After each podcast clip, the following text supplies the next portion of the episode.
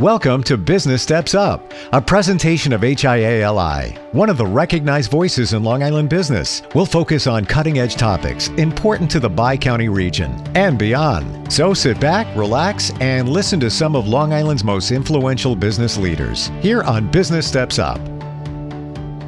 Welcome, everyone, to the HIALI Business Steps Up. I hope, first of all, you are all staying healthy and Long Island strong through this you know, it was amazing because I remember that we went remote probably about March 19th. Feels a few years ago, but it was only a few months ago.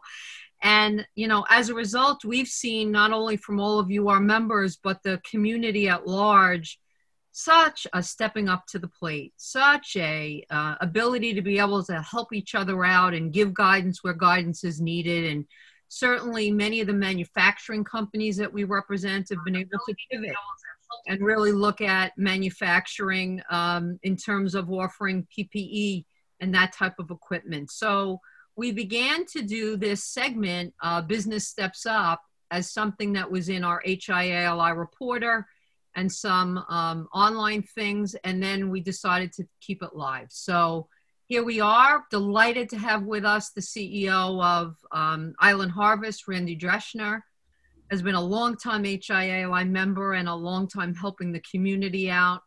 Good afternoon. Thank you for having me. Oh, thank you. And also the CEO of Walker Shortbread, Mark Kleiman. Walker Shortbread, Mark, my favorite cookie, just so you know. Thanks so much. Well, holidays. And, and, I happen to live next door to Joe Gataletta, so you know. I don't know. Oh, really? Wonderful. Yeah, so I hear a lot about Walker Shortbread, which is great. That's great. I'm delighted to have you both.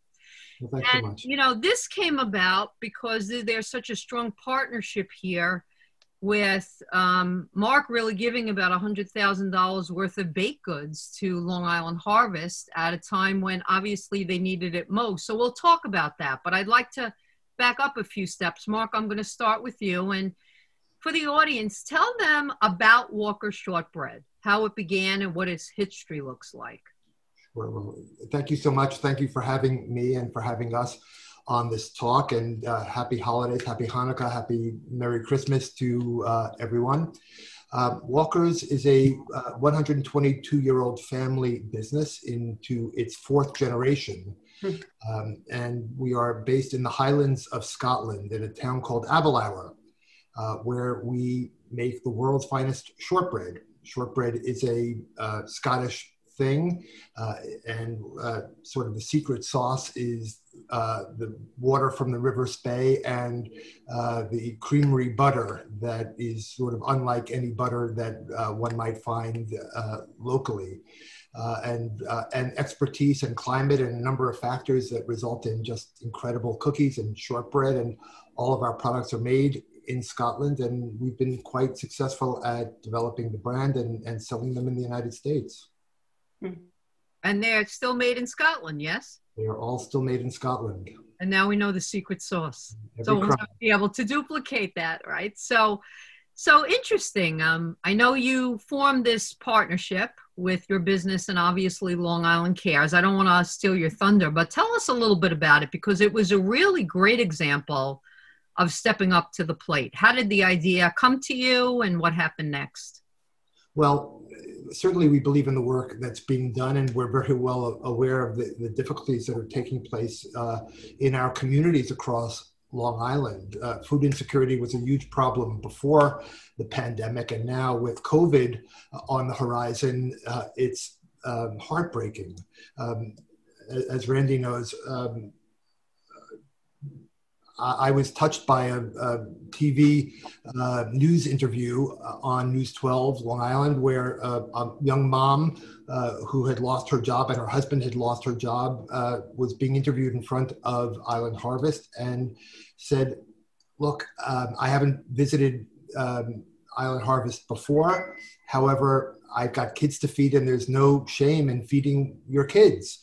So this is sort of what we have to do, and and it's heartbreaking. And you know the number of families and young families and children that are being impacted by food insecurity, uh, always, but particularly now, is unfathomable. And I'm sure Randi's more aware of the statistics than I am, but it, um, it is surprisingly uh, a large number of, of people. And I, I feel a personal responsibility to be helpful in that. And I know all of my colleagues at Walkers do as well. And I hope that uh, we can sort of sensitize the rest of our community to participating. So you picked up the phone. Yes, is that what you did? You picked up the phone and called Randi and said, "Let's do this." Yes. Correct. Yes. Yeah.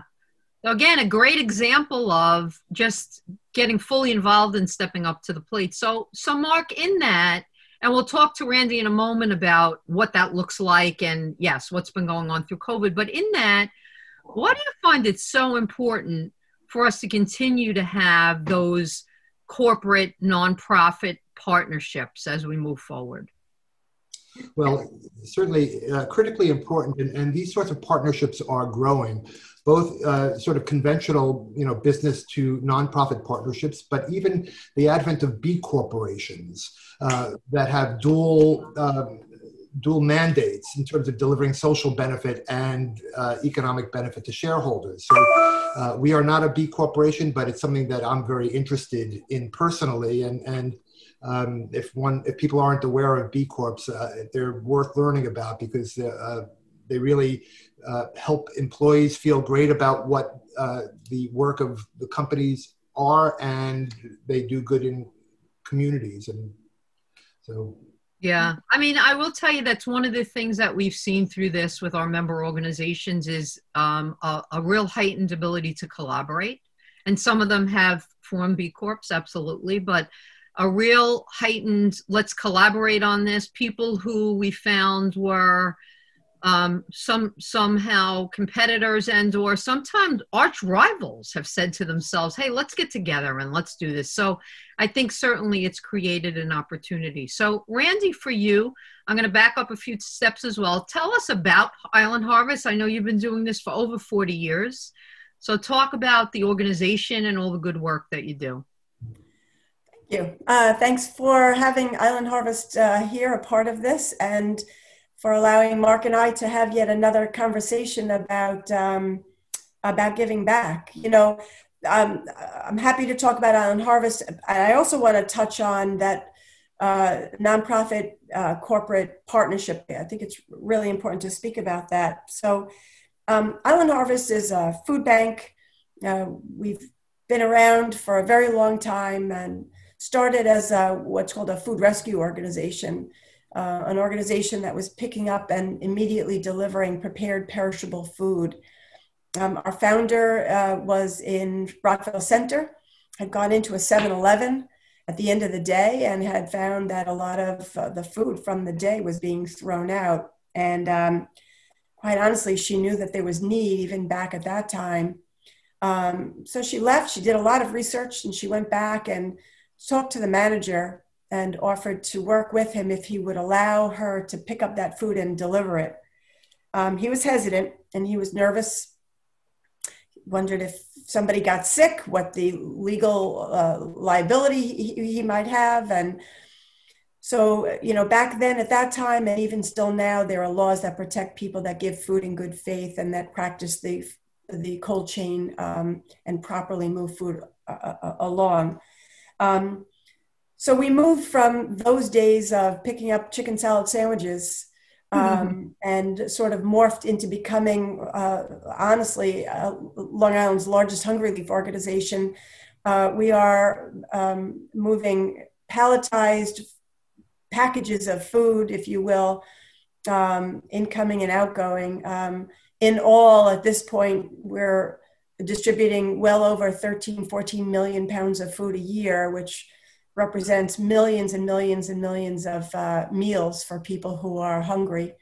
Um, but we've actually come to recognize many years ago that we're never going to end hunger by giving somebody a can of food. Um, uh, Father Tom uh, Hartman was the chairman of the board, and who he hired me um, some 20 years ago. And uh, Father Tom used to talk to me about the parable of you give a man a, a, a, fish, you feed him for a day, you teach him how to fish, you feed him for a lifetime. And that was important to me and to our board and our organization.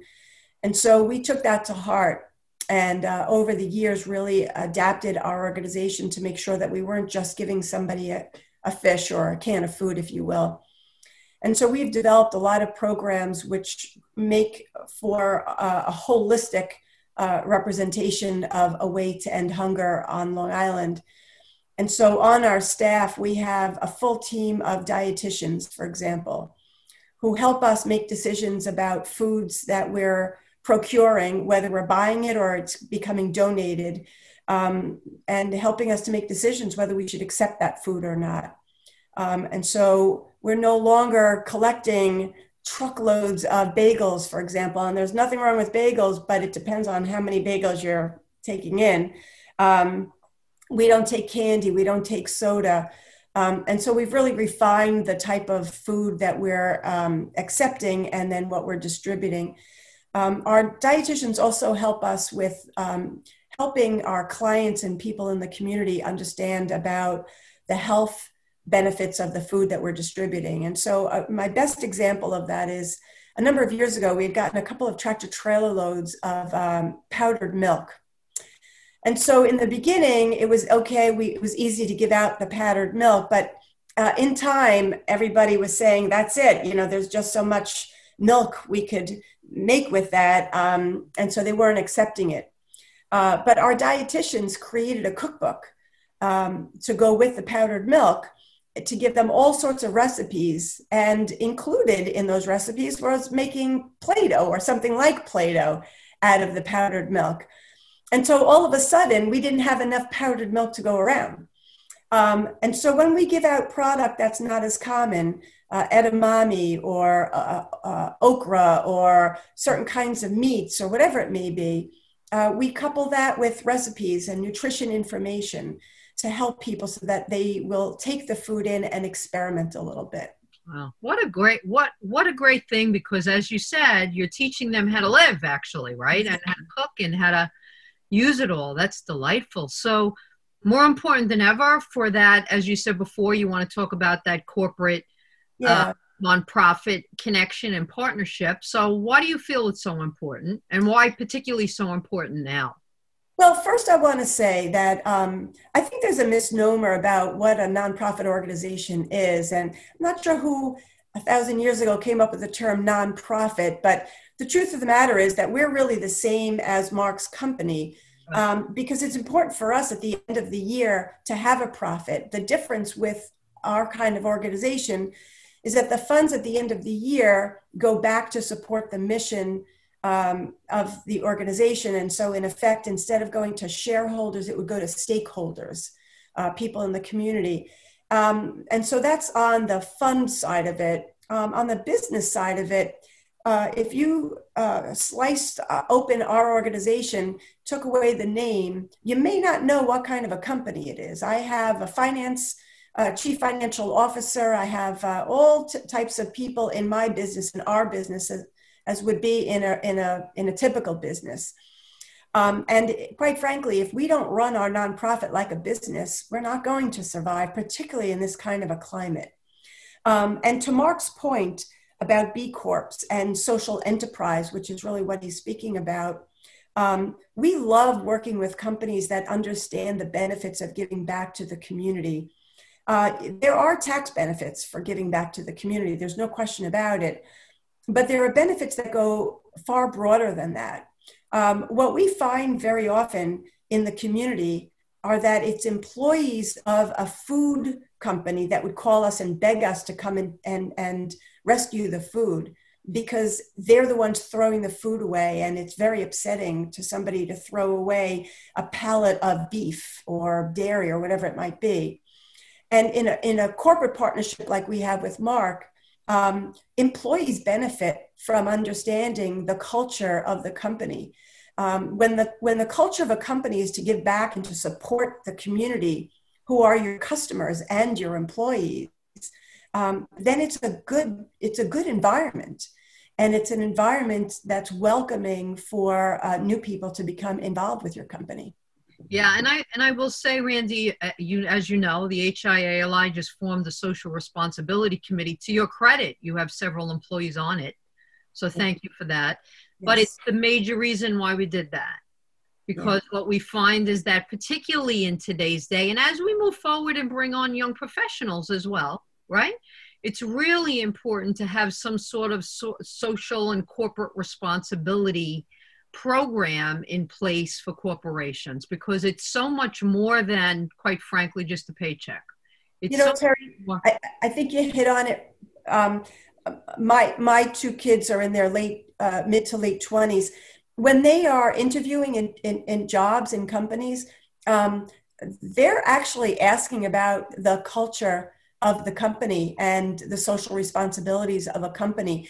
And so, to your credit, I think you're right. This is, we need to be perpetuating that and helping and supporting um, the next generation as they're getting involved in business. Yeah. Um, and so, I think it's great. And I'm glad that there are lots of companies that are getting involved with it.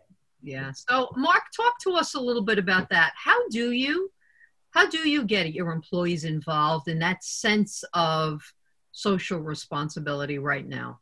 Well, we try to get excited about what we're doing with Island Harvest, for example. But what we do know is that purpose is really important to employees, and particularly millennials, but but all employees. Uh, they want to know that uh, the organization that they spend their much of their waking hours contributing to is doing good in the community and doing good for people. And uh, for some, uh, profit is sort of a byproduct of doing the right things, both in business and, and socially. So it's sort of a responsibility to do these sorts of things and not uh, sort of something that you do just uh, on a whim. Yeah, yeah, definitely. So ha- has that changed, by the way, through COVID? I'm just curious. Do you find that um, more people have that sense of I need to give back through this, or what have you found? Well, I think it's more difficult to execute during COVID because you know just keeping employees safe and keeping the supply chain uh, open is a, a, challenge. You know, our number one priority right now is is just keeping employees safe as COVID continues to spike uh, across the country. Uh, so, uh, not not so easy to sort of get out and and and be as active socially as we'd like to be. Yeah. So, you know, it's interesting you say that. My son, who's I told you before, is 14, is a Boy Scout. And as part of what they need to do, they have to go out right now and volunteer. And that was my first thought when he came home. Gee, I wonder how we're going to do this now. right? Because um, it was easier, at least in the past, with the social contact piece. Right. Randi, what, what are you finding through COVID? What have you seen in the organization? And I, I asked you also, I know before we got on air, you talked about, I think, a very critical piece to this, which is there are people who are food deprived right now who have never in their life been in this situation, right? So I know the dynamic has changed considerably, but what have you seen? Well, first on the volunteer side, um, we made some pretty um, difficult decisions early on. Uh, so on March 9th, we opened up our emergency resource center and completely pivoted 100% of our organization to be fully responsive uh, to COVID 19. Um, and so our business model completely changed. We went to um, a complete purchasing model of securing the food, procuring the food, and that was a big change. And then we needed to look at how we were distributing the food and how were we protecting our assets. And for us, uh, our assets are threefold um, our staff, our food, and our volunteer corps. Um, and so we stopped allowing volunteers to come in. Um, we uh, uh, shut down um, uh, access to our warehouses because at the time nobody really knew if uh, how it was uh, how COVID was passed along, and we wouldn't want anybody to worry about the food itself. And then we started to separate the way we handled our staff. Um, but the volunteer component was something that was um, uh, most important to us because we depend so heavily on volunteers.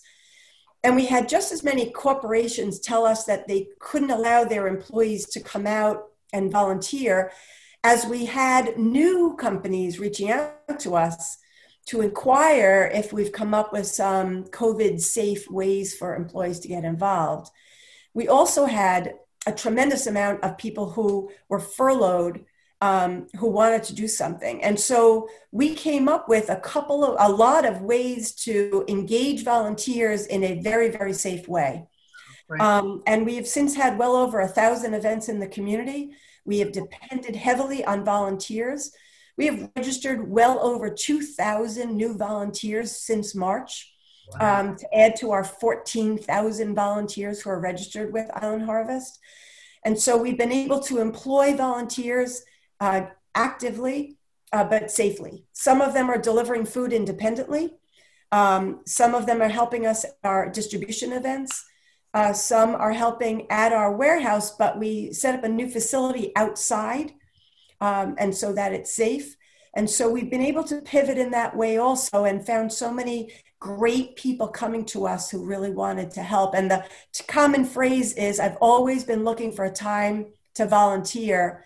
And I'm using this time to do that. Yeah. Well, good for you. I mean, it's about leadership and pivoting. Absolutely. And that's a great example of that.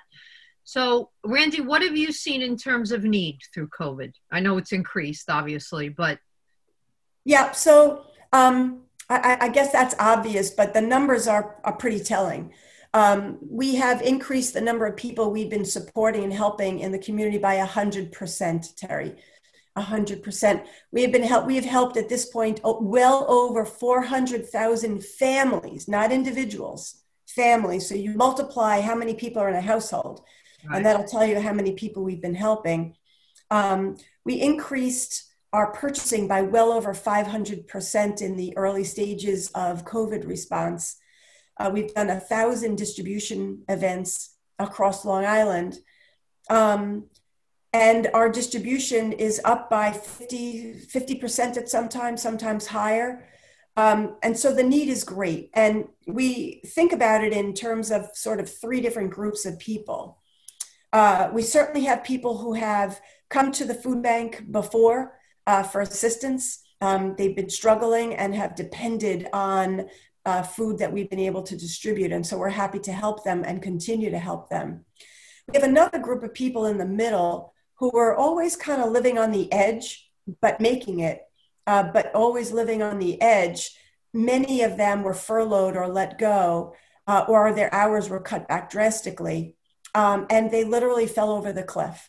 And so we are now helping and supporting them. And then there's this whole other group of people who were contributors and supporters of our food bank um, uh, professionals, people who were on Wall Street, physicians, business people, um, in all different industries who are on our food lines now. And, and the one phrase that I say at every event that we're doing, uh, we gather our volunteers together and say to them, listen, at this event, you're going to see Jaguars, BMWs, and Mercedes pulling up alongside the Chevys, Fords, and Mazdas. But we treat everybody the same with respect as if it was us on that line because we don't know what brought them to this food line other than COVID. And um, we would expect no less. And so um, every time I give that presentation, or my team does, the volunteers kind of giggle, the new ones, because they don't know what we're really talking about until they see all of those vehicles pulling up and they come up to us afterwards and they say, We get it now. We understand what you're talking about. Um, so this is a whole new world for all of us to be in. Uh, we're glad to be on the solution side, really helping and, and having an impact. And quite frankly, having partners like Mark and like you, Terry, so that we can make sure that we're out there uh, working with the right people to support our community. Yeah, well, we're grateful, very grateful for the services that you offer. So I'm going to switch gears a little bit. We have, it looks like about five minutes left. So um, and just talk a little bit about leadership through this, because one of the things as we talk to our member organizations that I hear over and over again is, again, our ability or looking at it as an opportunity to say, we know we had to pivot. Um, we know we had to do some things in our organization. Let's do them. Let's just get to it, hunker down, and do them. So, what are you seeing happen, or what did you see happen, Mark, and how did you change gears inside your organization as you went through COVID? Well, look, obviously there's uh, there's a real sense of urgency both to protect employees and protect the business. Uh, we see you know the sands shifting very very rapidly in terms of our customer base. Uh, uh as Randi said early on in the pandemic, we weren't sure where um, infections were coming from. So that is pretty confusing. So we were sort of racking our our uh, our brains around: Are we doing the right things? We're following CDC standards, but people in our supply chain are getting sick. What are we doing wrong? And where is the mm-hmm. infection coming from? And um, where's the root cause? So uh, that clearly caused a, a very rapid shift in priorities for us. And um, and planning becomes much more difficult because you're not in a steady state environment. Planning and forecasting and, and determining what the needs moving forward will be in an environment that's shifting very rapidly. And uh, you know and for randi i'm sure it's even more exacerbated by the fact that um, such a large portion of the population that uh, Island Harvest services are children. And um, so it's just heartbreaking and the emotional value and, and, and the real impact, uh, social impact and impact on families of um, the very large number of children who are dramatically impacted by food insecurity uh, is heartbreaking and causes a, a, need to step up and, and create awareness uh, in, in the community for uh, more action. Yeah, and and uh, you know, one of the things I saw is, you know, for many of us, we pride ourselves in leadership on right communicating, and uh, you both gave examples of communicated outwardly and inwardly. Yet, as we went through this, many of us said, gee, I, I, probably need to get a lot closer to that, right? I probably need to do that more often or be more transparent or help them understand that social responsibility here is so important. So, Randi, for you, what did you see internally? Um, you know, the truth of the matter is that um, we were all nervous yeah. uh, because there was so much uncertainty. Uh, and the uncertainty was from a fiscal perspective for our own businesses, fiscally for our staff, employees, personally. Um, about uh, their own health, the health of the community. Um, quite frankly, most of my staff, their families were begging them not to go to work because we were being exposed on a daily basis. I think for me, what I have to remember all the time as a leader is, um, you know, you know that expression, never let them see you sweat, right? Um, I was nervous too, but um, you can't bring that into the boardroom, if you will, to the staff uh, senior team table. Um, we need to be able to plan with an open mind and um, we need to do it clearly. Um, and there's a place for all of that um, nervousness and unknown, uh, but we got to kind of set it aside because we have to keep the vision moving forward and it's a joint vision of everybody in the room. It's not just one person's vision.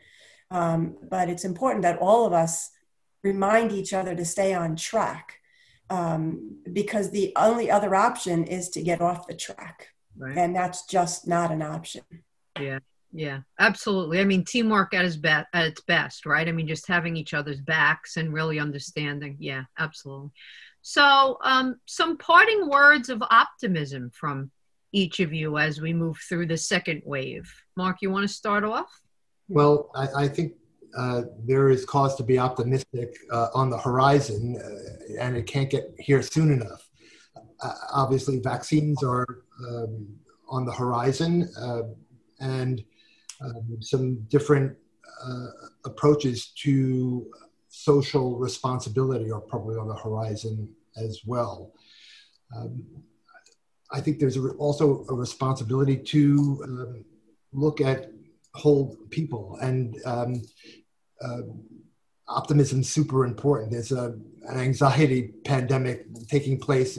Uh, in conjunction with the uh, economic and, and uh, health pandemic. So, uh, creating optimism and, and having things to look forward to and, and sort of a brighter future for kids being back in school on a full time basis, people being back and fully engaged and employed, uh, people um, having enough to eat certainly um, critically important. So uh, I, I, expect and and and uh, hope and pray that 2021 will be a much better year for our community and for all of us. Yeah, absolutely. Thank you. How about you, Randi? I'm looking for a 2021 uh, that has uh, um, uh, eased up all of the intensity of 2020. Um, you know, I, I'm uh, inspired by my staff, by our board, their guidance and support, um, and inspired by uh, all of the people who have stepped up and stood alongside Island Harvest uh, through all of these months. Um, and that's what keeps us going and looking forward to 2021. I'll be honest, uh, our work is not changing in 2021. We're expecting to be at this level uh, right through till 2022. Um, and so for us, this is the, the new island harvest. It's, I don't even use the term new normal. It's, there's no normal here, but um, this is our work. We're here. We're happy to be doing it. We're glad to be able to provide this kind of support um, and uh, looking for many more partnerships and leadership like Mark has shown um, because uh, we have a lot of work ahead of us. Yeah. And I will say we're inspired by both of you, really, and the work that you're doing um, um, and I agree with you, Randi and Mark. I mean, we we should be optimistic about the future. You know, all I want for Christmas is a vaccine. That's all I keep telling everybody, right? So, um, but we know we'll get through this. We know we're Long Island strong, and all of us will come out of it with some sort of normal. What that looks like, I'm not quite sure yet. But we thank you, thank you, thank you for your services. Everybody have a wonderful holiday. Happy Hanukkah again, and we'll see you at the next episode. Business Steps Up is a production of HIALI, one of the recognized voices for business on Long Island, and a powerful voice and economic engine for regional development. Check back for more interesting, thought provoking episodes with some of Long Island's most influential business leaders. For more information, call us at 631 543 5355 or log on to hia li.org.